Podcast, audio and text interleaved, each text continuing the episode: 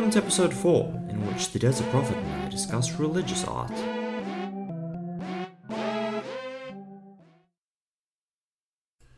Hi all, today I'm here with Camilla Stark, the blesser of the Bonneville Basin, founding member of Utah's coolest weird Mormon art collective, The Arch-Hive, and Desert Prophet herself. Camilla, how are you this morning? I'm so good. That's the best introduction I've ever gotten in my life. What? I feel like that's probably not true. You've had like literal gallery shows and your own podcast, by the way. Shout out Archive Hive Cast on all your favorite streaming platforms. Go check it out. Link in the show notes. Nice. I'm glad I could give you a good introduction. I'm really a fan, by the way, of your your um, Refill Lake Bonneville campaign. Um, Oh, thank I feel you. like it has just such an incredible, like ambitious energy about it. It was like out of nowhere, like let's just refill this prehistoric lake. Huh? Had you heard of Lake Bonneville before? Did you look it up when I was posting it about Literally it? the first time I had ever heard. I mean, I've heard of the uh, what is the official name? Like the Great American Basin, The Western right? Interior Seaway. Western Interior Seaway. Hmm, I haven't heard it. No, I haven't heard that. Oh, that's the that's the dinosaur era ocean that covered most of the western United States. Right, because they, they found like uh, I know they have a bunch of um, like shells and like marine animals that have been like excavated uh, sort of in that area. Um, Uh-huh. I think I've heard of the period maybe after that when it was still a lake, like as the as the as the Great Basin itself, um, Mhm. which I'm assuming was just continuing to like dry up and dry up and dry up as the climate changed.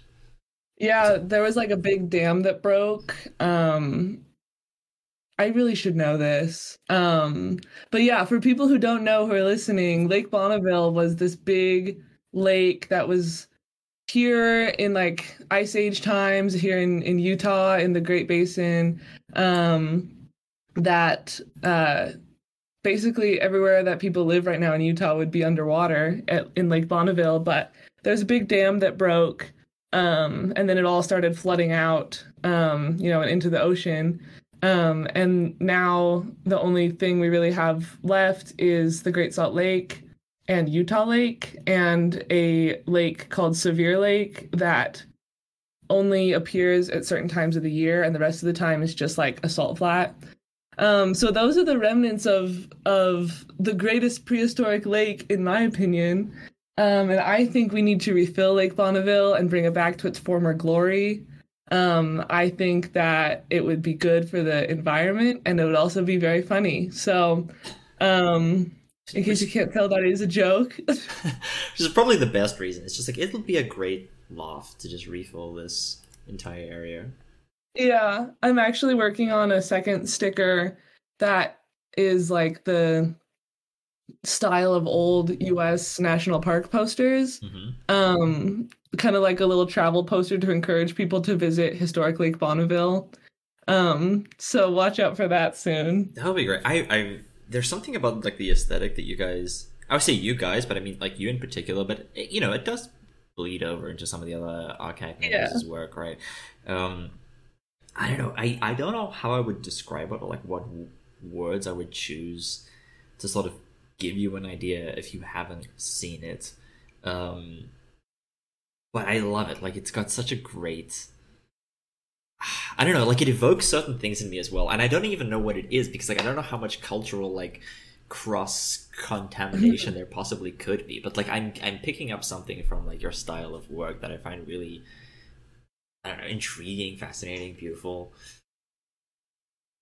well thanks Yeah. um yeah so a, a lot of my work it's it's kind of interesting because a lot of the imagery is pulled from like occult stuff and like traditional tattoos and um that sort of thing. And like also like early mormon iconography which like is less and less of a thing these days. But you know in early mormon architecture there's a lot of like freemason inspired stuff um like all seeing eyes like that sort of thing you know definitely more occult vibes um and usually like the meaning of my work is inspired by my religious experience um which you know is also a very like it's tied into very universal human experience, like things we learn about life as we grow up, like Mhm. the balance between light and dark, and um, this idea of like life and death and rebirth.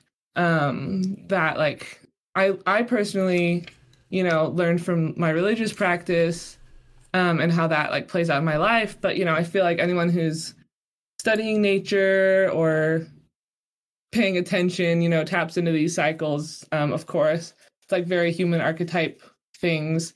Um, so I wouldn't be surprised if you know some of my work, even though it's like ultimate inspirations for me are are from an experience like that you haven't had in a religious tradition you haven't had like i guess i don't think it feels that surprising that you know it could still resonate um Right, for sure. and like the the style that you know the the thing we do with a lot of the like promotional materials for the Arch-Hive and stuff um is we just like pull from old engravings um just from you know hundreds of years of old western books and artwork you know not necessarily western as in like united states but just like the western world Mhm. um you know with a lot of medieval things or like 19th century engravings and then we just kind of collage them together um and that's really fun because um i mean artwork uh, is usually and, and maybe not just usually but i think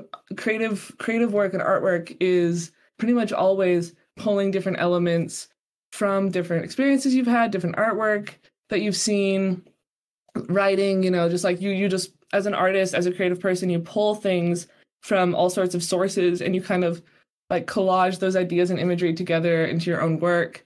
Um and so you know when we're when we're creating promo materials and stuff from the Arch-Hive we're pulling different you know images and styles from just different eras um and and just really combining them together you know in the simplest like collage sort of way. Um the my co-founder um he goes by the name LAZERos. Um he's an anonymous artist who d- draws a lot more heavily from particularly mormon imagery.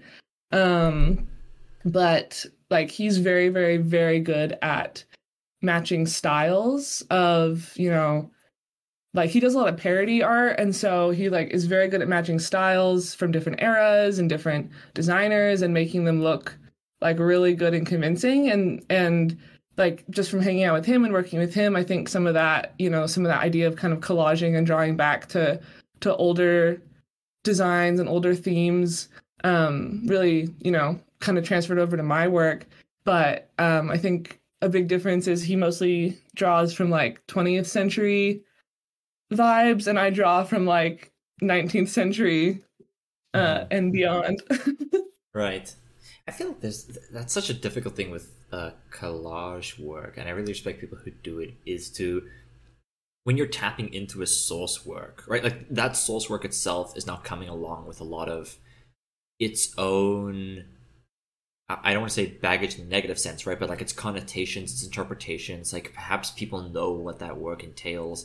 Um, perhaps accidentally using a conflicting set of things and, and being able to like seamlessly integrate it and use it as one and blend those like you said styles and literally design errors of the way people were creating stuff and hmm i'm not even sure how to properly approach that like space but the people who can i think are just can do some excellent stuff Right, I agree. I mean, I'm not really a huge collage artist, like, um, but I think that you know, pulling in those associations and the those con those those you know conflicting feelings or or histories of the of the artwork is actually I think part of what makes collage work actually super engaging because it can be very engaging visually, but in order to take it to the next level, I think you really need to have some kind of like dialogue between the different elements of your piece. Um, and again, I think it's something that Laz does really well. Um, I I'm kind of just a hack, and I just am like, mm, let's find a good, you know, all-seeing eye, and you know, combine it together with other stuff that I like how it looks. I'm not necessarily looking into the sources. And behind things. that can just be like this Um, infinite rabbit hole right where you're like just digging to see like where was this used and what it is and you know like just eat Yeah. all of your time So my husband actually um is doing that right now. he's digging through a bunch of original manuscripts, you know, online, not in person, um, unfortunately. But he's digging through just like all sorts of manuscripts, um, trying to just find good imagery. Um, because again, I'm a hack and I just uh, go online and I type in like 19th century eye engraving and just like use what I find on Google. But yeah, my husband right now is doing a is doing a big project where he's making a text-based adventure game, text-based Hold on, hold on. I have to get the the things in the right order so little, it makes like byline for it. right? linguistic sense. It's a cosmic horror Mormon folk magic text-based adventure game. There we go. Yeah, that's sold it. Yeah, and so he's really diving deep into like the old-timey engravings and um like actually getting stuff from the sources, which is really cool. Um and yeah, I know he's always like showing me, look at this thing I found, look at that. It's really cool. Um but like I said, I'm just a hack. I mean, there's something really special about hacking too, right? Like, um, you know, I, I love it when you can just keep on like digging through a thing, but at the same time, you know, you need to sort of balance that with people who are like a large part of your audience maybe are going to be aware of like one or or two Right. elements, right? And you know, I'm always of the mindset like, sure, you know, each individual audience member might be aware of one or two, but like on the whole, they're going to need to know all of them. But I think that that probably stops me from creating a lot where I'm like, I'm just too caught up in in the backside of things, and um, Mhm. and I think sometimes like Yeah. a hack mindset can just actually get you going, and that's Yeah. really cool. You can just get stuff out and, and Right. I really think there's kind of pros and cons to both. Cause like, um, so I had never read Lord of the Rings before, but I'm reading it right now. Um, because my husband's a big fan and I like wanted to, you know, check it out. Um, and I really like it. But one thing that I find really interesting about it is like the fact that Tolkien really had this like whole world so built out underneath the story that like there's probably tons and tons of things he came up with that never even show up but it kind of like it still creates the richness of the story and a more like sense of believability instead of just a facade. Um it like you can tell there's depth there. And so i think that projects that really have the really built out you know um research and and kind of internal workings and understanding of it i think those projects really like the depth comes through um even if even if the viewer or the player or the reader or whatever doesn't see every single element i think it really does come through.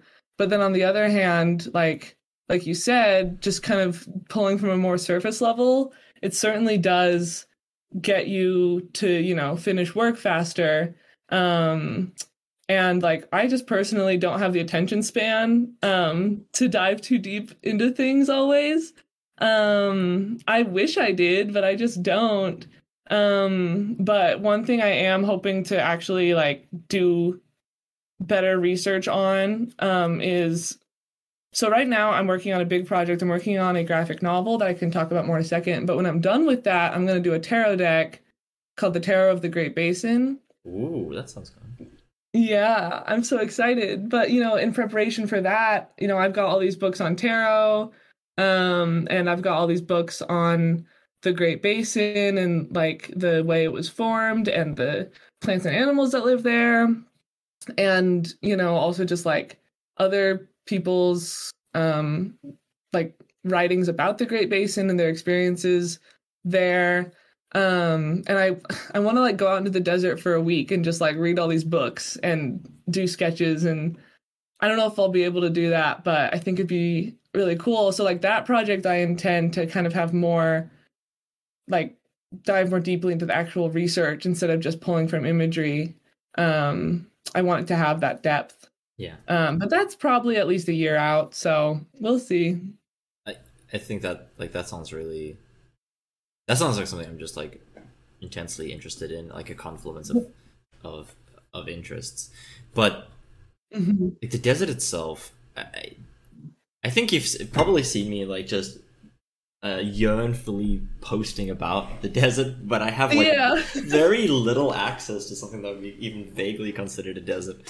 Um, and I know, well you're from south africa right yes, what's are there any deserts there? Like I'm not super familiar with the climate. Yeah. Um. So, not I say not far north. Like sort of exiting my province, entering the next, you start entering the Karoo, which is like a semi-desert, and then by the time you push like really to the north of that, you start entering the Kalahari, which Mm, mhm. um, our sort of like our, our, our neighboring country, kind of sister country, since it used to sort of be like a province of ours, uh, Namibia, is um, like that is mostly, I mean, uh, filled with the Namib Desert, which is where it gets its name from. So it's like split between the Namib and the Kalahari. Um, Uh-huh. So there's desert there, but that is you know, like it, that's a decent drive away, and it was Yeah. not a place that like I'd been there once. I think on a school trip we went down, um, like rafting down the Orange River, which forms the border between us and Namibia, and so Uh-huh. I got to experience that a bit. But, um, you know, there are definitely dry areas. Like it is a dry country; it can get dry, but um, it, like some of our coastlines are pretty brutal in that sense Mm, but mhm. quick access to the desert in a way I think that you can get to is something that Mm-hmm. I've uh, I've not had, but it's always just been like this pull, right? Like Mm. I already have this pull to like desolate open places like steppe land, right? Um, Yeah. and the desert itself, like I I have no idea what it is about it, but it is like so enthralling, so yeah, I don't know. It captures. You have this line actually. I uh, I'm not sure I'm gonna misquote it, so forgive me from wrong. But it's something like "barren lands uncover the truth," and you used it in Mm-hmm. one of your artworks. Um, I think I have Oh, an man, let interpretation me- of that, but like, what's your interpretation of that? Barren lands uncover the truth. Let me think. Let me first find the exact quote because I know exactly what you're talking about. Um, but I don't. I I don't remember it either. Yeah. Um, okay. Hold on just one second. I'm gonna go on my. Oh no! I took down my website. I don't know how I'm gonna find that. Right. Um, okay, but basically, it's just like, okay, so I think maybe it'd be helpful if I kind of like told you about how I got into the desert in the first place. That'd be a good start, um, I think. Yeah. So I grew up in Colorado, which is, um, you know, quite mountainous. Mhm. Um, and when I was growing up, I was just like so into the mountains. I just loved them.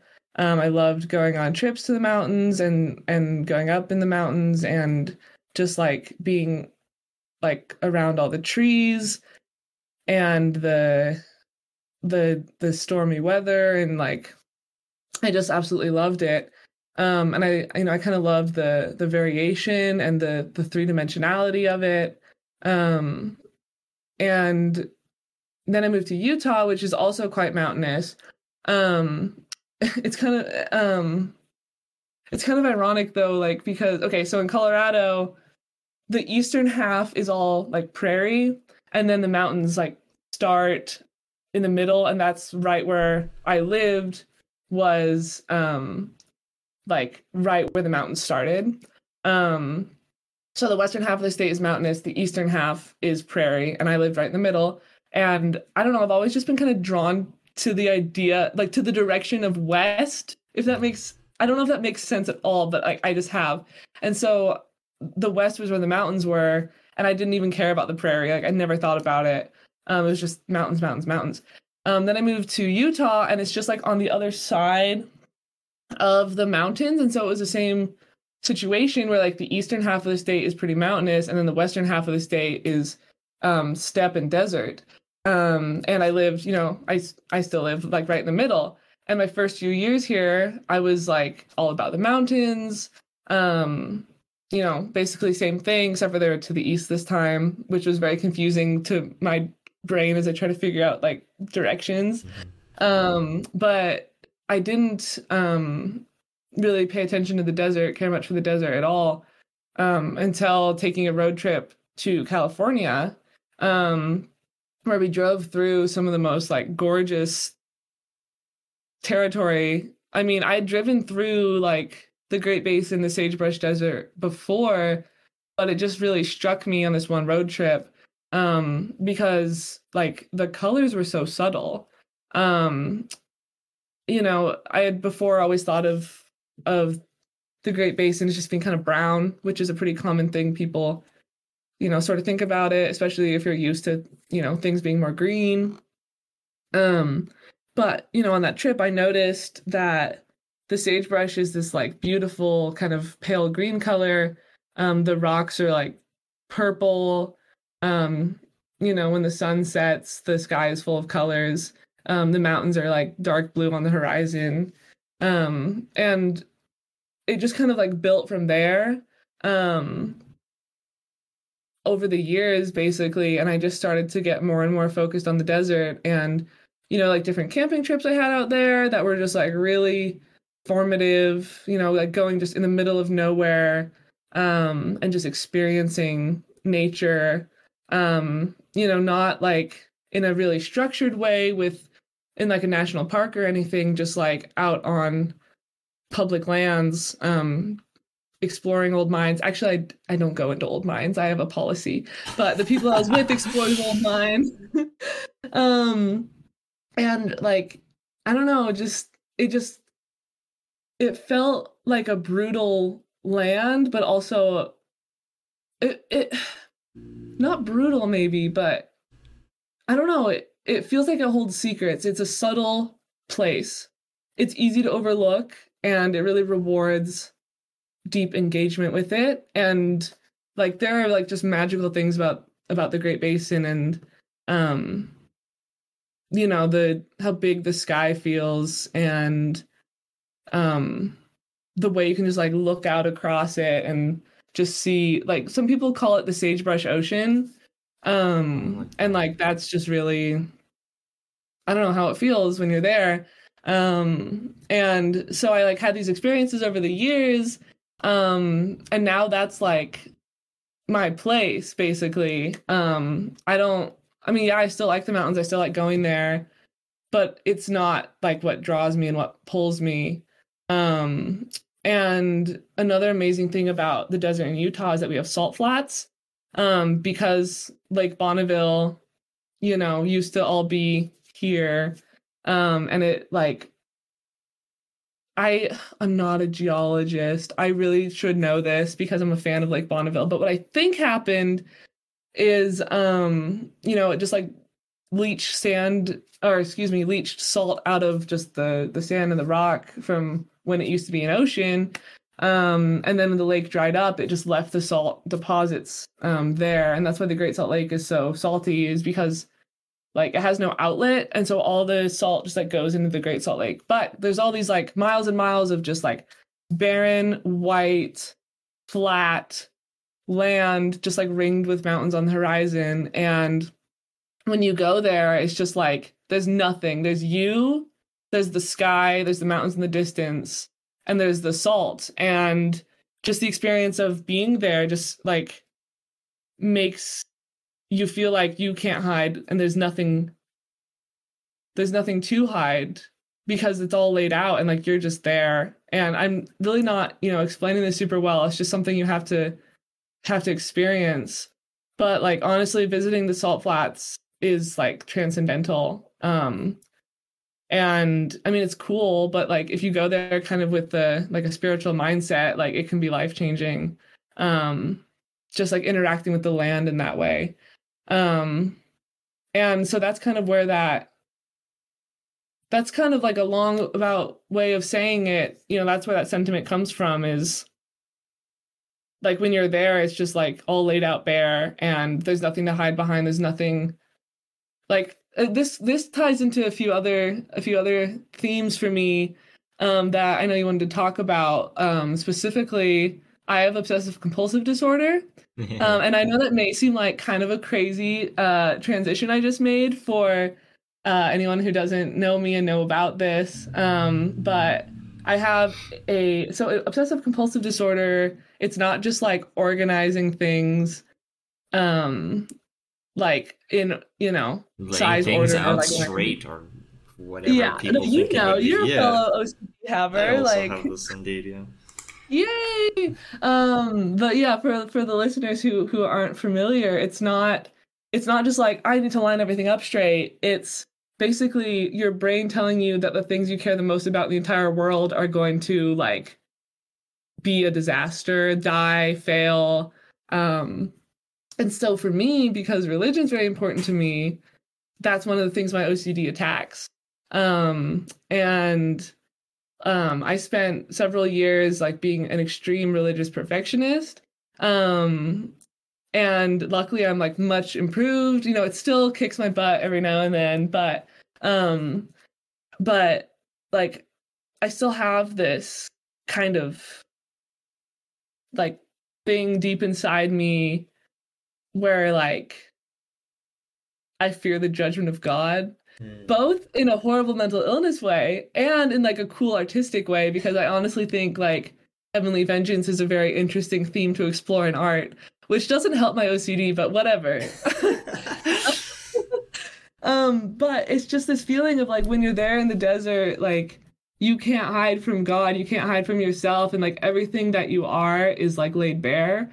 And I I honestly don't see that as a bad thing. I see that as an opportunity to really like look at yourself and say to yourself like who am I and who do I want to be? Um so that's a really roundabout way of of saying it, but that's what it means to me. Like that's why the desert is so compelling.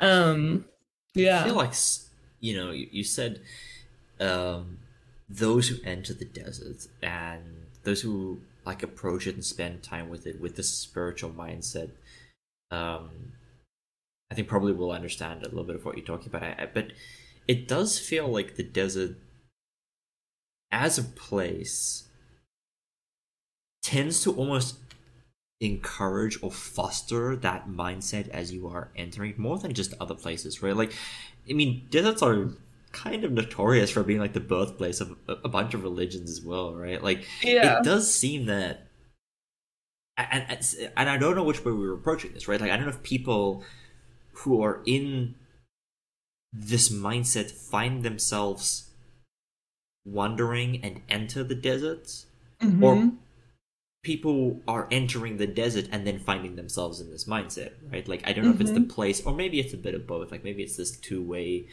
relationship. Um, yeah, but... so there's um there's actually a really interesting quote by um, this guy named Thomas Merton, who's a, a monk of some sort, I believe. Um, and the the quote is, I'm looking it up. Um, let's see the short version of it that I've seen like people like put in artwork before is God is the desert, the desert is the country of madness. Um, you know, and he he kind of goes on to say, um, like to to talk about the same thing that you were just saying, you know, about like why have all these religions come from the desert? Is it that the desert creates them or that people who are prone to making religions, you know, go out into the desert, and I'm sure it's a bit of both. Self selection. Because you have to be someone. What's that? Like self selection, right? yeah, you have to be someone who appreciates the the difficult, the unappreciated, the the places that you might want to avoid.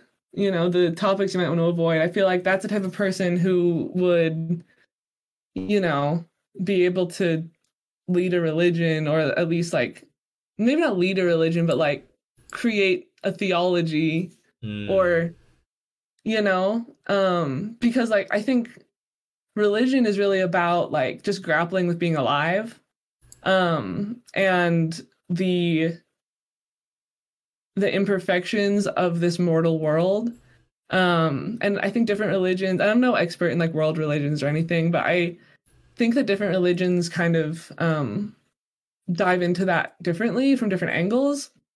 Like, as far as I understand Buddhism, you know, one of their great truths is that like life is suffering, and their solution to that is like accept it, you know, like meditate, accept, be mindful. Um, whereas Christianity is more like, like it's more about like restitution and like things are bad now but they'll be good later. Um and you know like your struggles now have meaning um and like and they'll they'll be you know healed and fixed. Um and i think that both of those approaches have validity to them. Um but like also you know i think christian christians could probably take a leaf from from buddhism and just you don't have to fix everything you know you can mm-hmm. just accept it sometimes right i think that's i mean that's a pretty difficult uh, a problem i don't think people have really found a way to solve is like that confluence of religious ideas or maybe like how another sect or uh, religion itself has like handled a particular issue. Like everyone's grappling with this and you, mm-hmm. you know when you talk about like syncretism and these sort of movements or like usually they don't really make it past like sub religion where you are blending two or more philosophies together. Yeah. It feels like like i know the people who talk about syncretism that, generally goes like one of two ways like people who are really espousing its virtues and then the people who uh, are sort of disparaging the idea mm. um, mm-hmm. right like as if as if people in their culture and in their tradition should only then find a way to solve their issue like from that viewpoint and um right i feel like this is actually this is probably more interesting of a problem than it usually gets talked about because you know you can also just pass that like v- that virtue of saying like oh well just be more respectful go learn a little bit and then apply right but that doesn't that doesn't mean anything right like that's really easy to say, but how do mm-hmm. we bring these like maybe conflicting ideas? Like, for example, mentioning a Buddhist philosophy is like to accept suffering, and mm-hmm. um, but that requires like a whole bunch of setup, right? Like a whole bunch of base mm-hmm. work and a whole bunch of um, really fundamental understanding of like what do these events, good, bad, uh, mm-hmm. neutral, like what do they mean? Where do they come from? How do they pass through us? and you know if you're fundamentally looking at those two through like very different lenses then how do you take that idea of like acceptance and graft it into the like the the vision or the, the shared narrative that like your culture or your tradition is working from because you can use some of the same words but often those words are pointing to like mm-hmm. very different ideas mm-hmm. like very different visualizations of how they are manifesting in that like those particular narratives, right? Um, hmm. And maybe maybe art is a, is a particularly strong way of like approaching that because you really can give form to that that vision, right? Like you can actually visualize it through through mm-hmm. artwork and perhaps find a way that like taps into what the original meaning is supposed to entail and then present it in a way that you know your people or your culture will be able to understand because you know where they're working from you know what what what they're working with and try create that like stem or stream to to carry that meaning through.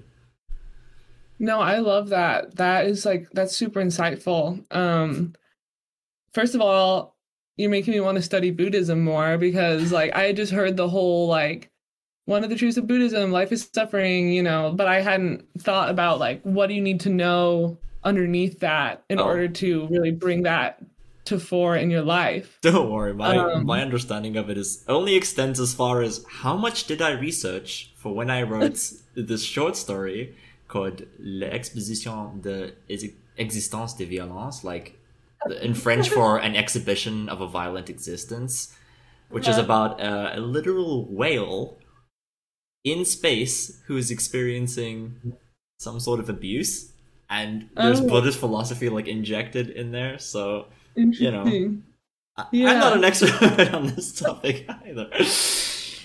We're both just people who think things are interesting. Is yes. the fact of the matter. Um. Okay. Well, you know, I love what you said about like being able to use art to pull ideas together and present them in a way that people can understand. Um, it makes me think of one of my favorite people who is a Mormon artist, or excuse me, Mormon poet and writer named James Goldberg. He's really interesting because um, he's like Sikh and Jewish, you know, ancestry, and you know, with some parts of, um, you know, his family background, um, but also like a Mormon slash member of the Church of Jesus Christ of Latter Day Saints. Um, and he talks a lot about like I and he he writes he writes you know poetry and and writing um, you know from his Mormon perspective, but also like generally for a Mormon audience.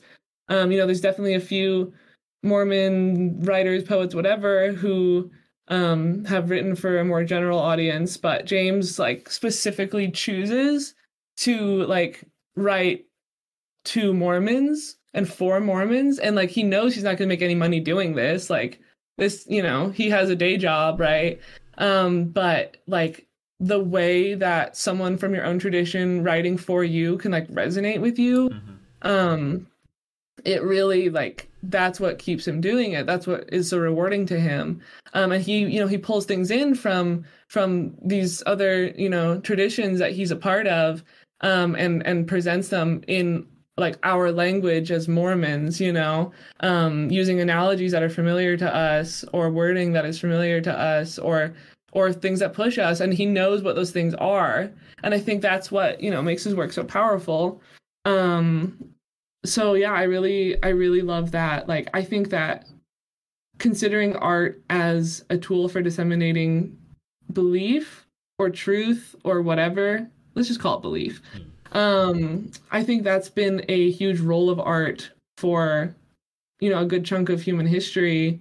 Um you know the the great artistic traditions of um especially like the middle ages was like all religious art um and you know spoken through a language of symbols which is how i do my art. Like i'm not interested in doing representational art. I'm not interested in doing realism. Like i just draw stuff that means something. Yeah. it's not about the way it looks. I mean it is but it's not about the way it looks it's about what the symbol means. Mm-hmm. and so like in that way like it, it's like shorthand almost to like espouse knowledge or learning or belief. And i think that that is you know a big part of art history um, from different religious traditions.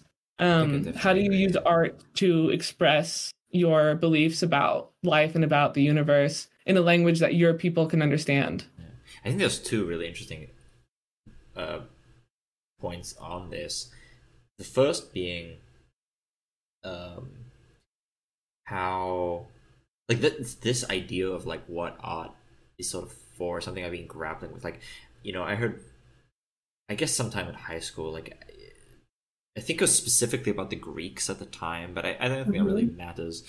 Um, about like the way they would be packaging a certain idea or like a value you know someone who was more learned or who had experienced this or was engaged in like the religious tradition would be making that art as a way to package some sort of teaching right like you said a belief to mm-hmm. your general population to your shepherds and your craftsmen and your sailors like who didn't have time out of their very mm-hmm. busy lives um, to go and find and seek these meanings themselves on their free time and but in the town in passing a statue passing whatever like getting in a theater play at, at some point which mm-hmm. i guess was a, lot more common back then but um, yeah. you know you get to be able to like internalize those lessons through mm-hmm. what art meant and i think that's the way i thought about it for quite a while although you know I, I, also sort of empathize with that camp of people who will like just make art for like literally whatever po- like you know yeah. don't attribute too totally. much but i think that's like a balance like i do i think i tend to err on the side of like i'm putting something in here and yeah. i'm also doing it through a lot of symbology as well and that's mm-hmm. something that's also been a bit tough because and maybe this is an interesting point that I actually just had the realization of for you, which could be really interesting. Um, but when you're dealing with like symbology, there's a lot of ways to interpret a symbol, right? Like different people are going to have a different idea about what that thing means. Like a certain hand sign might mean one thing in one culture, something else in Yeah. another, and like how you choose to like talking about collages as well. Like what what we're inserting into this artwork, like how do we know it's going to be taken in and interpreted in the right way? And maybe a unique facet that you have in specifically like Utah um, as a Mormon is like this really intense and I want to say like it feels like a really powerful energy that I hadn't even really considered is that this is really like the center of the Mormon faith. Like there's not it's not like they're not Mormons elsewhere or far abroad. Like you know I'm aware of missionaries and, and whatnot, but Yeah. that is like the the central axis from which the faith sort of like radiates outwards, which I think is must be so fascinating because you know being in a sort of general Protestant Christian tradition like that general like it, it began in the Middle East and then it spread slowly upwards Armenia to Greece and to the Roman Empire that went all over Europe that got disseminated over the colonies like it feels like a, a much weaker more estranged tradition somewhat severed from the culture which like created it where Mhm. mormonism is, is a pretty new and then b Mhm. like very centralized and i think that's probably going to have like like all these sort of like a lot of important cultural heritage like packed into one intense place which like, that's probably fascinating as well and it, it leads i guess maybe to your symbols being a, a little bit more clear for your audience but probably a lot of other interesting things i'm not even aware of Yeah. Well, first of all, you have really hit the nail on the head when you say Utah is intense because it really is, and I can get more into that in a second. Um um oh man, I forgot the other thing I was going to say. Cuz I looked down, I have all these little pieces of artwork on my on my desk that I'm working on and I just like looked at them and I was like, "Oh, I need to fix that." And then everything in my brain just went away. Um, oh yeah, the other thing I was gonna say is like a lot of my artwork though, I it like I said, it like really draws on like more like occult vibes. Hmm Um, and so it's really funny to me that a good chunk of the people who resonate with it are like in the quote unquote weird or paranormal community. Right. Um because who by the way have been like also the most chill people about like my religious beliefs? Because there's a whole sentiment generally these days you know uh on the internet of like we have moved past the need for religion and like all religions are oppressive and bad or whatever you know? Um and it's like okay uh, maybe that's your experience but like mine's different. But um it's cool because like I'm I'm used to seeing a lot of hostility towards religion online, but when I when I talk to people, you know, like you, who I consider as like part of like the you know just kind of weird like occult adjacent like you know hmm sort of paranormal vibes, esoteric. Let's use that word. the sure Esoteric. yeah yeah that's a good Yeah, yeah. Um, they're like, oh, cool. Like, yeah, here's an article about like Joseph Smith, you know, and his connection to the Kabbalah. And I was like, cool, thanks. You know, it's just like people are just like more like, cool, you're Mormon? Awesome. Like, I believe this, this, that. You know, okay, cool. Let's all just talk about the weird stuff we believe in, right? Instead of like, oh, that's oppressive to, you know, which I think, you know, are valid points, of course. Anyway, I'm rambling. I got off topic.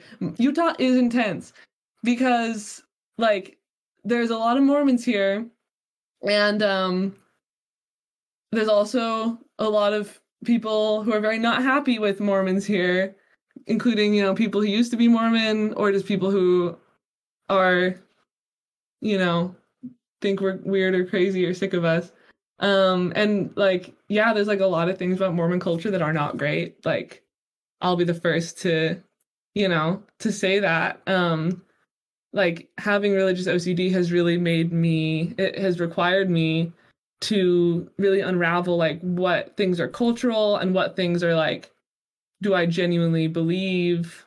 Um and like having to kind of pull that apart um and so it is intense here because there's just like really strong feelings on both sides um of like this is like the true church and you know everyone should be Mormon versus like you're this church hurt me and no one should be Mormon, you know?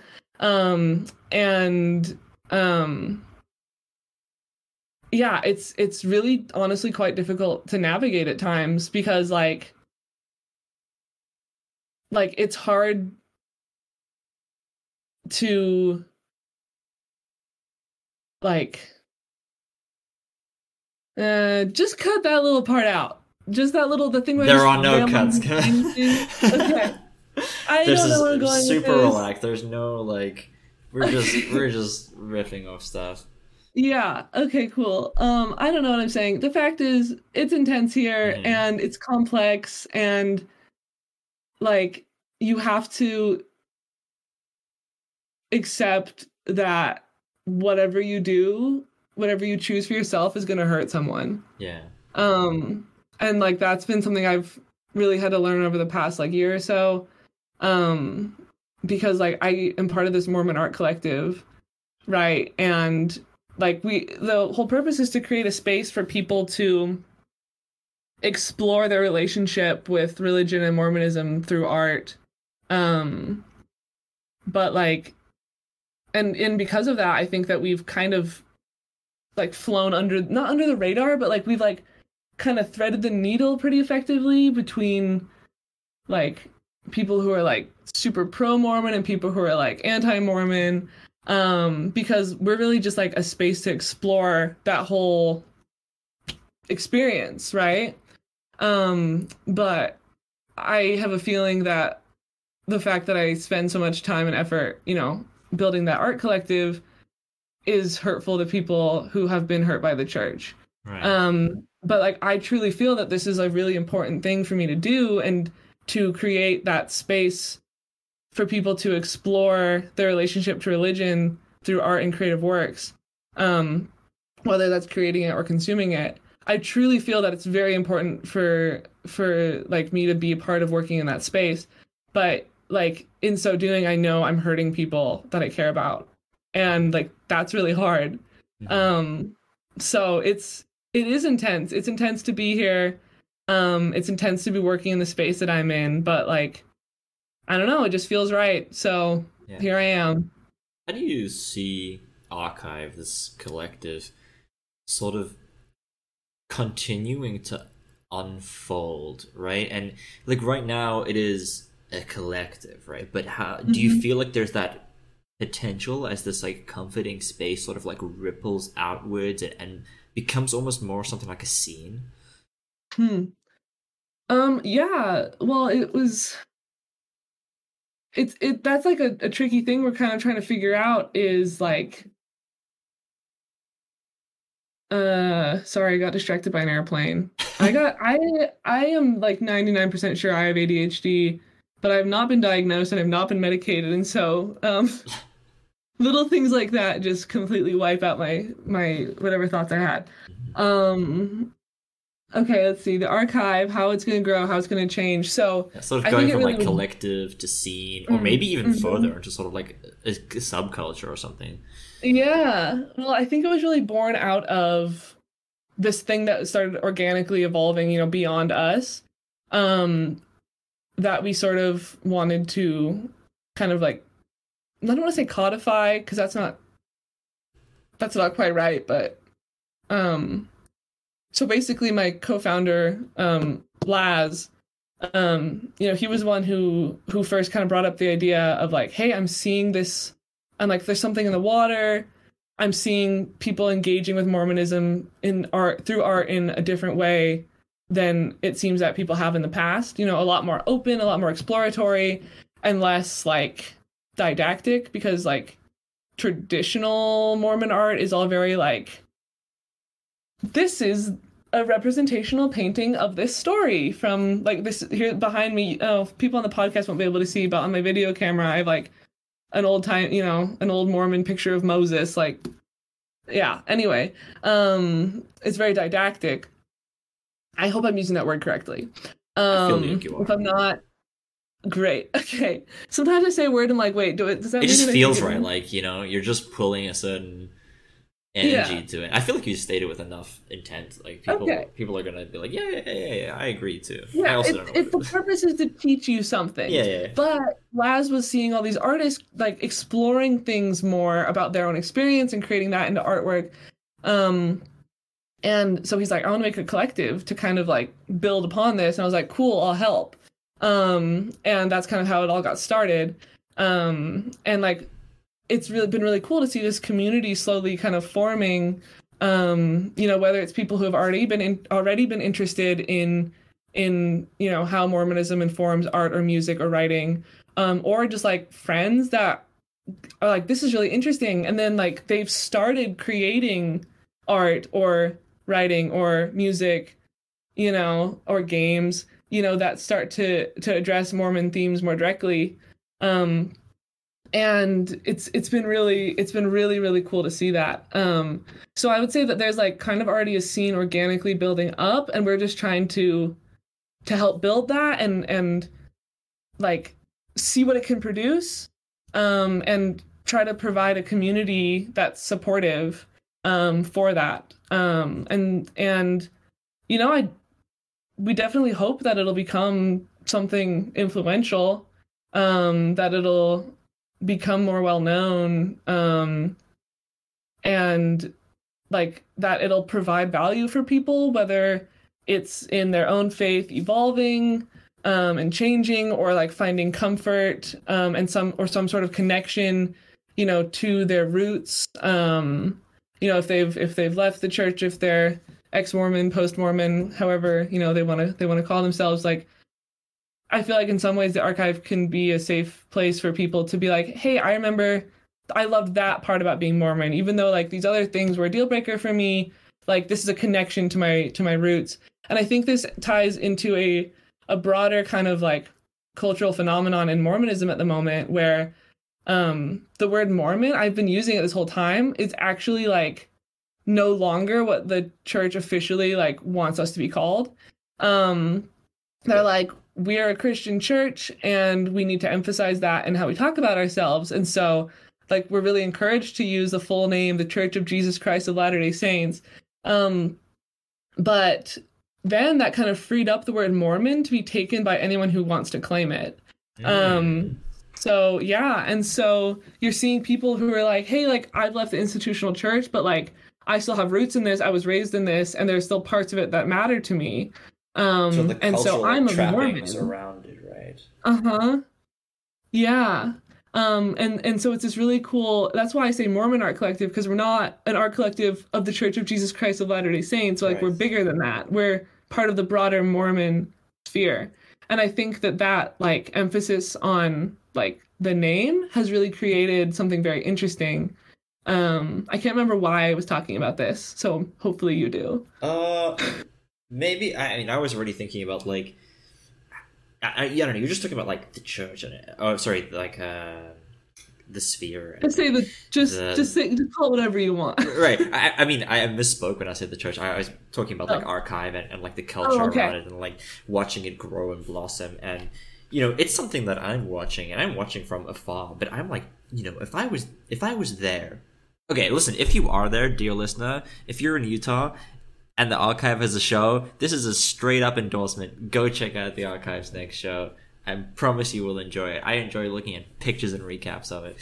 But hmm. you know, I see stuff and I'm like, I this is exactly like the type of thing that I would carve out time on my I don't know Saturday or Sunday and like go peek along. Like you guys go for like these hikes or whatever, and I'm like, dude, I want to be Yeah. involved in that, but and I, I say that as someone with like no connection to the Mormon Church and the fact that I didn't even know of its existence um, up until like a certain you know point growing up because like there's there's sort of almost no influence of it, right? Like, Mhm. um, and I'm so curious though, like I mean maybe you're getting into this, but I'm so curious to know kind of what your like why why you do feel this connection to the Arch-Hive when it's not part of like your culture or religious tradition at all. Like I'm so curious about that. That's a good question. And I don't know if it is like there's probably okay. I wanted to say probably some superficial things, but I don't know if they're superficial or if they're they're this pull that I myself have not yet explored to understand why it is pulling. Like I have not yet come to that. it's like the desert. Like there is a reason. Yeah. it is pulling me. I do not know why, and I maybe Uh-huh. haven't gone into that yet. But there is clearly a need and a desire and like an interest. You're talking about like the uh, you know salt flats or whatever. Of all the sort of different geoforms in the desert, salt flats are way high up my list of like things that interest me. Is this Yeah. pure circumstance? I don't know. When it comes to like religion, I was raised like nominally Protestant, but at some point in my like early teens, probably we had already stopped going to church. Um, I was put into a Catholic school because that was like the cheapest option for schooling. Um, so I was already in a in a space where I was as a Catholic school part like part of it was having mass regularly having like these sort of catholic traditions you know first holy communion and, and stuff like that which had to take place but as a protestant or any of the non-catholics which are just lumped together um, we weren't allowed to participate. So i was already like watching this from like one step removed and there was all of this sort of layered tradition you know it, catholicism is sort of notable for its like trappings of tradition which uh, protestantism doesn't have. And you know i was seeing like i'm you know i since that time i sort of like grew out of christianity and sort of had to grapple with my own idea of faith and like what i Right. what i was like believing in and which you know tenets made sense to me. And you know there was at first just like this the only thing that remained was like a connection to this like godlike figure i could feel a mm-hmm. connection to.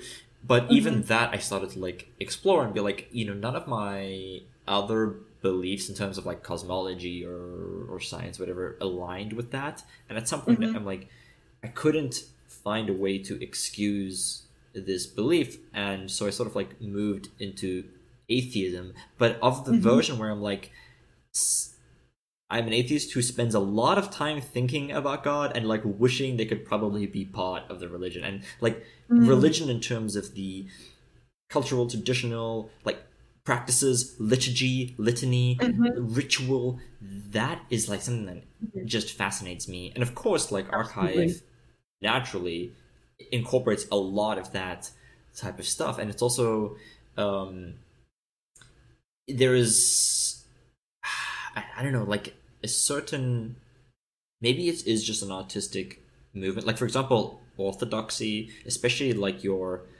uh middle eastern orthodoxy i forget the exact term from it like your syrian church right? Um Byzantine?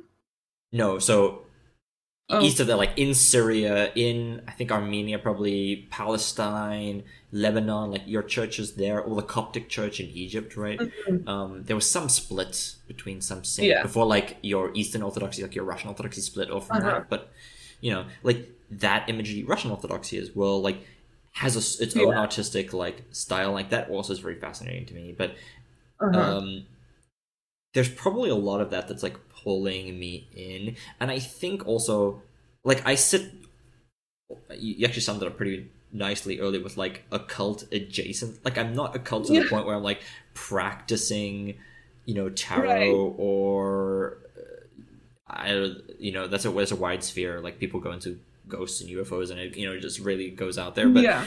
you know it's also something that i'm like i am not hostile to and in fact i am interested in i don't know how much i can convince myself to like truly internalize that belief but it is something Yeah. that i'm like having it happen around me and like being interested is very like that is sort of the bring this like sparking energy and since Arch-Hive is also i don't even know how you managed to do this with like blending this occult vein into it especially since you're like you know in utah it's super intense people are very like religious or very like to use in the sort of like a relative term orthodox in their faith right how you manage to sort of um blend this in in a way that doesn't get like incredible public backlash. I think is it's fascinating in itself, and maybe it's just this Oh, well, let me tell you that, like- why. Oh, I'm sorry. I didn't mean to interrupt. No, you no, there. I was just gonna say like that's probably some of the pulls that I have to it. Yeah, yeah. Well, that's really cool. Like, I don't know. Thank you for sharing your experience. Like, I've always really thought it was interesting, you know, that we have this dude in Am- in Amsterdam who like's never been Mormon, but like likes the vibe. I'm like, okay, you know?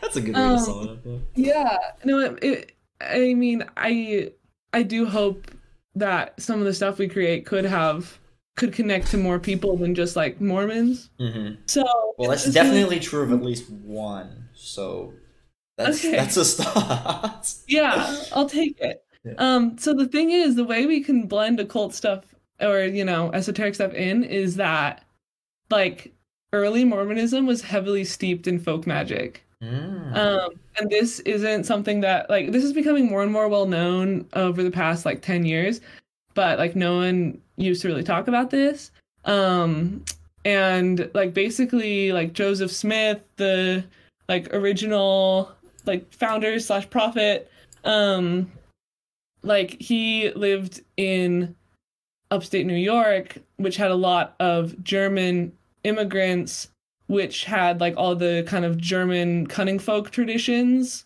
Mm. um you know which was essentially like blending christianity into um you know more like witchcraft type things where like their spells of healing would be like saying a certain verse of scripture you know a certain number of times um and that sort of thing. And so like joseph smith grew up in the you know this was the early 1800s he grew up with like these folk magic traditions um and like really kind of brought a lot of that into um you know the early church. And and that's why you know there's like like i mentioned you know people in the esoteric community like send me articles and stuff about like oh here's something about like joseph smith and the kabbalah you know?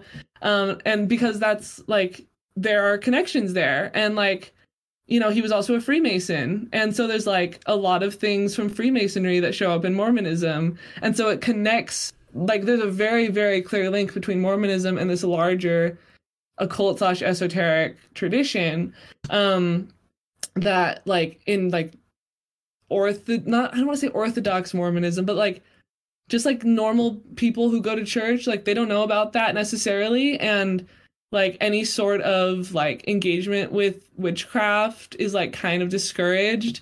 Um and i don't know how i think that's mostly just like people in the you know 50s or whatever who who were trying to be respectable.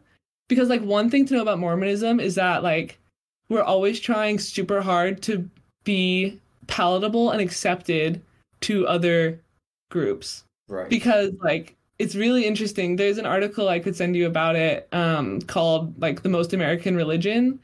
Um and it's i think it's in the atlantic and it's written by a mormon journalist named mckay coppins. But essentially the story is that like mormons you know mormonism started and pretty much everyone around them hated them.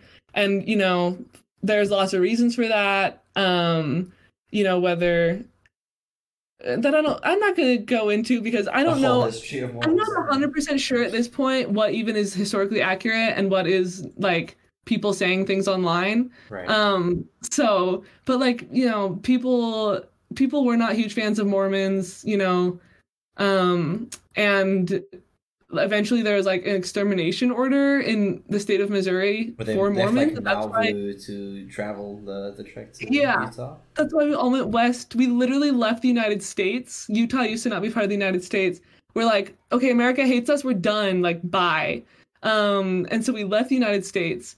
Um, but then at a certain point, we were like, oh, and then also, also, people were like, Mormons aren't white, and you know, like back then, everyone, well, I'm also maybe now, you know, racism, right? Like, right. um, so like Irish and so- Italians are not white. That's sort Yeah. of also applied. Like yeah, it's just like a way of like a marker of like people you want to exclude. So Yeah. it's like so anyway, so we came to Utah and we were doing our own thing for a while, but then at a certain point we decided we wanted to be like respectable and accepted. And so then we're like, we are like the most American people you could ever meet. Yankee Doodle Dandy, like we love Uncle Sam. Um, we're patriotic, we're conservative, we're you know, like so basically Mormons just turned like super, super American to try to be kind of like accepted. Um, and that is kind of still the dominant cultural strain today. Um, and like that that's why I don't know Mormons kind of seem like they're stuck in the 50s sometimes and like Mm. the way that some people think of us. I don't want to make Um, any sort of hugely broad claim because I'm also not entirely caught up with Yeah. of course, as, as an outsider, but it seems like maybe, especially like your sort of McCarthyist era, had had that Mhm. effect on a lot of like your subcultures in the U.S. or like different groups who Mm. had to basically fit a very stock image of your red, Mhm. white, and blue conservative patriotic American in order Mhm. to like not become the enemy and and sort of fall in line and lose maybe their their rough edges that would have fit outside that image and like shave them Yeah. off in order to in order to conform. Yeah, that's exactly that's that I love that that's really insightful. Like I yeah, that's pretty much what happened. And so like now kind of mainstream Mormons are still, you know, generally pretty conservative and like family oriented and patriotic and conservative if I didn't already say that. Um I can't remember why I was talking about this. This has happened like four times during the podcast. I apologize. I think we were talking about um, oh, the occult stuff. Yes. Yeah. Yeah, and so then that all just got like, no, we're not, you know, we don't have any folk magic history. We're just American, you know. Mhm. Um, but it was there. It happened. And like it's part of our architecture, you know, it's it's part of our like ceremonies. Like it if you if you know what you're looking for, it's there. Um, and so that's why like the occult stuff that I put in my art Mhm. works because it's It's, like part tapping into the, the, the, core, like of Mhm. the old core. Yeah. You you actually Yeah. had this uh this zine a little while back, right? Like spells for many blessings. yeah So all right, run me through the process of how one creates a spell. here's the thing Yes. i've never actually like done a spell Oh. i have not ever like sat down and like made like a spell um That's that's a new project. I feel. yeah yeah i mean i've okay so again for our listeners who aren't familiar i'm gonna tell i'm gonna describe the zine that i made um so this was a project i did that was an exploration of how like we had this folk magic background and then we kind of suppressed it but there's still like elements of our religion that are very much you know from that or tied to it or similar to it.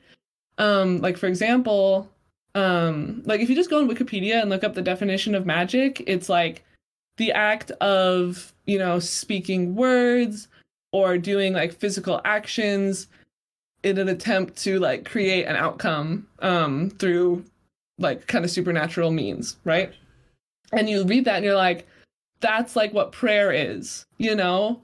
Or like you you you sit down and you pray like okay like, please help this thing to happen whatever. Um and then you have a belief that that will happen or that there's a, a big like bibliomancy kind of thing going on where people are like you know if you're having a hard time like read your scriptures and like what god wants to say to you will like you will you know be able to it'll stick out to you right? Or like people even sometimes say like flip to a random page and just like see what you read you know and that's straight up bibliomancy um which is awesome in my opinion that like people don't even know they're engaging in these like traditions. Um but i sat down and i was like okay like i'm gonna take the common tropes from mormon prayers because there's like certain phrases that people just say because they've heard other people say it. Um i'm gonna take the common tropes in mormon prayers and turn them into spells um and so i sat down and i just like pulled the ingredients and stuff from again just like different like symbolism medicinal plants um you know scriptural references um, that sort of thing. Like the spell to be forgiven involves rending a piece of cloth and like doing some stuff with ashes, like in the Old Testament. That's like how they would show that they were repentant. Um, and so it's it's it's kind of fun because it takes something people are familiar with, which is the the tropes from prayers, and it defamiliarizes it um, by making them into spells, which then I would hope it helps people engage with it and say, oh yeah, like maybe, you know, my religion kind of has similarities to, you know, these other beliefs and practices that people have. And maybe I can be more open to that and more understanding of that. that um, or just explore my own tradition, you know, more. So that was kind of that project. That is like I super interesting to me because I there are all these things that I've come across. Um, no, let me rephrase that. There are all these things that I've had. You grow up learning, like magic, and you get this idea of what magic is, and uh, that's often through TV shows that can reinforce that idea, right? Mm-hmm. Books and sort of these trends grow, right? If you, I've I'm sure anyone who knows me has heard me harp on my problems with high fantasy, which basically feels like it's retreading Tolkien over and over and over, right? So the idea of magic just starts riffing on like the same thing, and then they add like, oh, I'm gonna take this idea, but add a new little element to it, and mm-hmm. and so it's it sort of sits in your mind as like this thing that is its own, you know, idea and it is unconnected to our historical or cultural sort of like traditions because of whatever reason or like it's just purely invented for entertainment or what have you mm-hmm. uh, and then you go dig into right like uh, you mentioned the cunning folk right? Who, mm-hmm. right? The word cunning, we, we know it as people who are smart, but it, it comes from yeah. from those folk in a village who literally had more knowledge of their mm-hmm. environment, so they might know how to set a wound or which plants would mm-hmm. be, whatever. Or if they were simply, I want to say something like enlightened, right? like if they learned a spiritual lesson which they could then teach to, like that was the sort of mm-hmm. genesis of that, and.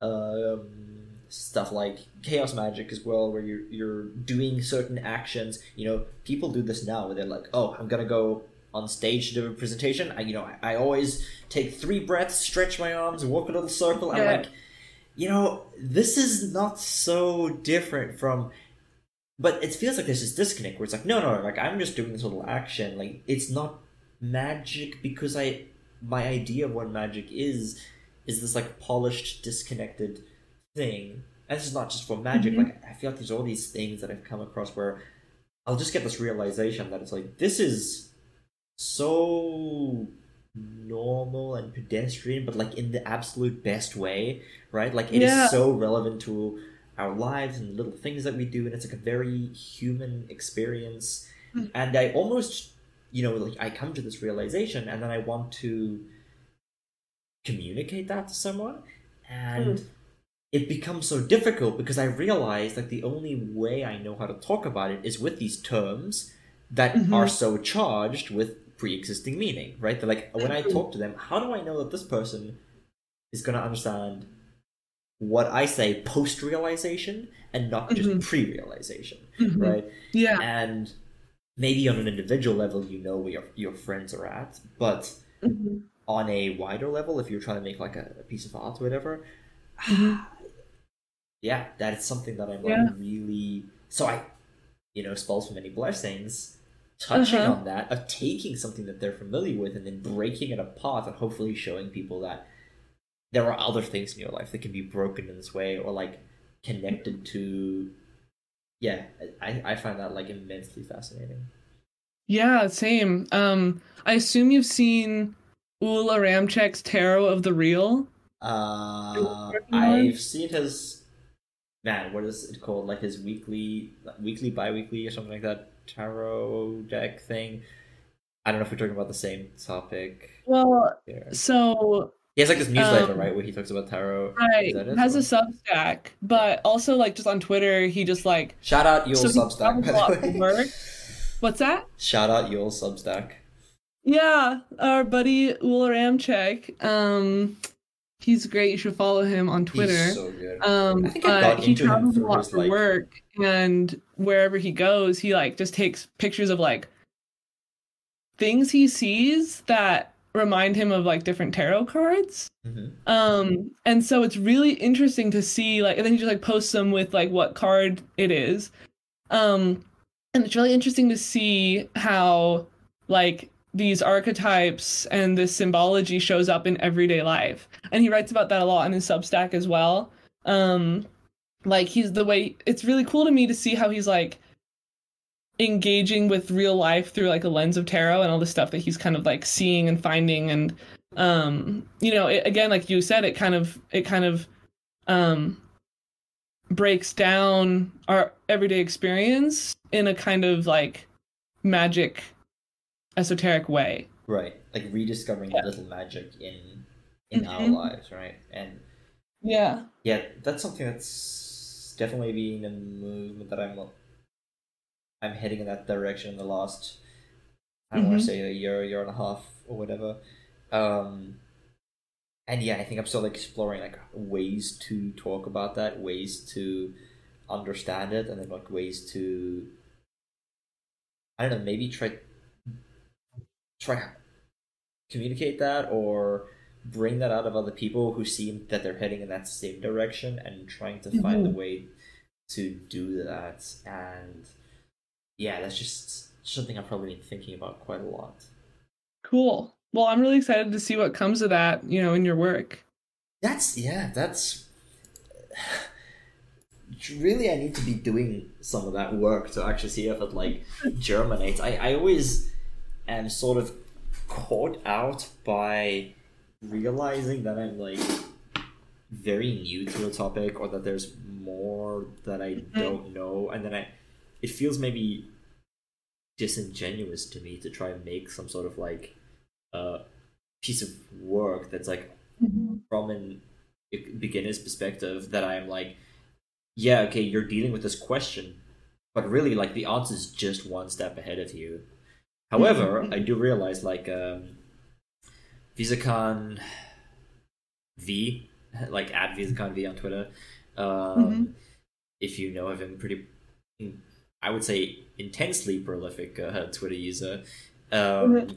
talks like he's he releases on like this YouTube channel, and he also mentions, you know, like how valuable it is to also just create art at like the different stages of the process, right? Like Mhm. an expert is still gonna find value in seeing a beginner's take on a topic because Mhm. they're like, oh, like this is the, a beginner's viewpoint. This is how we could better teach that beginner, and also reflecting back upon like their own journey, and also Mhm. if if you're not just a beginner, but like one step beyond that, intermediate or even before that, you know, the people behind you on that journey are gonna need, you know, if they just see an expert, that's way Yeah. too far out of their reach to like properly mm-hmm. understand. But if they have someone who's like one or two steps ahead, it feels more attainable to like go on. So mm-hmm. I need to keep that in mind when I make stuff. But I think that I I count myself out of making a lot of stuff, and I also become a bit of a not a perfectionist, I would say, but like if it doesn't, I don't look at it and it's like totally channeling this emotion. and I feel like the channel to me is is closed maybe more often than not. Like it will open randomly and it will open for an amount of time, and it's almost like like when I'm writing, for example. I'm not even looking at the keyboard. I'm looking like over my shoulder into the sky, eyes sort of blurred, and Yeah. I'll just write with my with sort of by touch typing, and just glance at it every now and then, and it's like just a pure, a pure channel into my subconscious, and Mhm. if that closes, I find it very Mhm. difficult to like boot that Yeah. up and, and start the creative Mhm. process. Wow, yeah, that's tricky. You know, because like quote unquote creative experts are like, you have to work every day. You just have to do it. I'm like, I okay, but I can't. Like, Nothing's gonna. It's gonna come out like. You know, I'm supposed to be brewing tea, and I've got water, and I dip the tea bag in for like one second. You know, like this is there's not this is not tea. yeah, yeah. it's just hot-ish water. Hot-ish with, water. Yeah, totally. Okay, well, uh, we're crossing into like uh, an hour and 20 now. I think we've covered some Wow. pretty great topics. Uh, I think so too. Before we go, though, uh, I did put out that really short warning question fielding, but we do have a question from a J. James Stock, which sounds like a familiar name. He's actually not related to me, but we worked at the same company at one point. Ah, I see. So, Yeah. your singular question from the audience is Would you rather have 10 horses or one zebra? Oh man. Um one zebra because one it'd be easier to take care of just one animal rather than 10 and two how cool would it be to have a zebra? Pretty, pretty cool. I, I mean, what I know from zebras is that, like, they are, there's a reason they're not tamed, right? Like, they are just Oh. very stubborn, untamable. I think, it, okay, I'm gonna totally say this, like, with almost no certainty in what I'm saying, but I believe at some point the theory for animal domestication was related to social structure within the animal. And I do not know this if this has been debunked, but it was something like um because horses have a very strong social structure, they travel in herds and they have strong bonds and uh, a sort of leadership position. Humans could insert themselves into that herd in a way that had the horses trust them as a leader, right? Like this helps in the field of domestication. But I Mhm. believe zebras do not have this. It's more of like when they travel in very large, like migratory uh, packs. Mhm. It's it's more. I think can use packs for an equine, whatever. Um, but you know these large herds. It's more just sort of free association. Like they group Mm. together, and there's less structure. I do not know how well this actually holds up. Like it probably could also just be like a the culture of people around it who are attempting to domesticate it and how long Uh-huh. they've been at the process. You know, I don't know, but um, I would say probably if you've got ten horses, you know, you could sell nine of them pretty easily. But like with one zebra, what do you right? Like horses are are expensive animals, and uh, Yeah. You know, and also, is it even legal to own a zebra in the United States? Like after watching Tiger King. I don't know. yeah. Is it I can ethically just go. right? look- I can just go look at a zebra. You know what I mean? Like I Yeah. don't have to. That's cool. We have deer. Well, we have wild horses, so that's cool. that is true. Or they're probably like uh, barrel horses, right? Technically, yes, they are feral horses. Yeah. Yeah. Because they would have been Yeah. like, re-released, and there there were no They're like the previously domesticated horses that are living in the wild. So technically, yeah, they're feral. There's no more wild horses, I don't think, in the whole world. Um, Really? They're all just feral. even the like central what would be like your central asian steppeland I'm not of- sure. I'm not sure about Right. that. yeah Yeah. that could make sense that's also wild right like an entire species completely domesticated and then like anyone that exists any animal that exists is, is really just feral as it hasn't been let go was previously domesticated Mhm. their origin is no longer there that is That's it's crazy. It's intense. Yeah. It's like the, there's some bird that like re-evolved itself after it went extinct. So it's not Yeah. technically the same. I heard this. It's like, in New Zealand, like right? Yeah, something like that. Yeah. Ah, yeah. That was. I don't even. I remember. I remember the story. I went and read that article, and I can't remember a single detail about it. Something about it, like lost some ability, then regained it. Something like that. Who Like, knows? found the niche again. Yeah, it was- uh, if I find the article, I'll, I'll include it as well. Okay. Well, Camilla, it has been an absolute pleasure getting to chat to you today. Same here. Yeah, and hopefully in the future we can uh, converse a little bit more. Mhm. Okay. So Yeah. signing Cool. out. Thanks for having me. Yeah, we welcome anytime.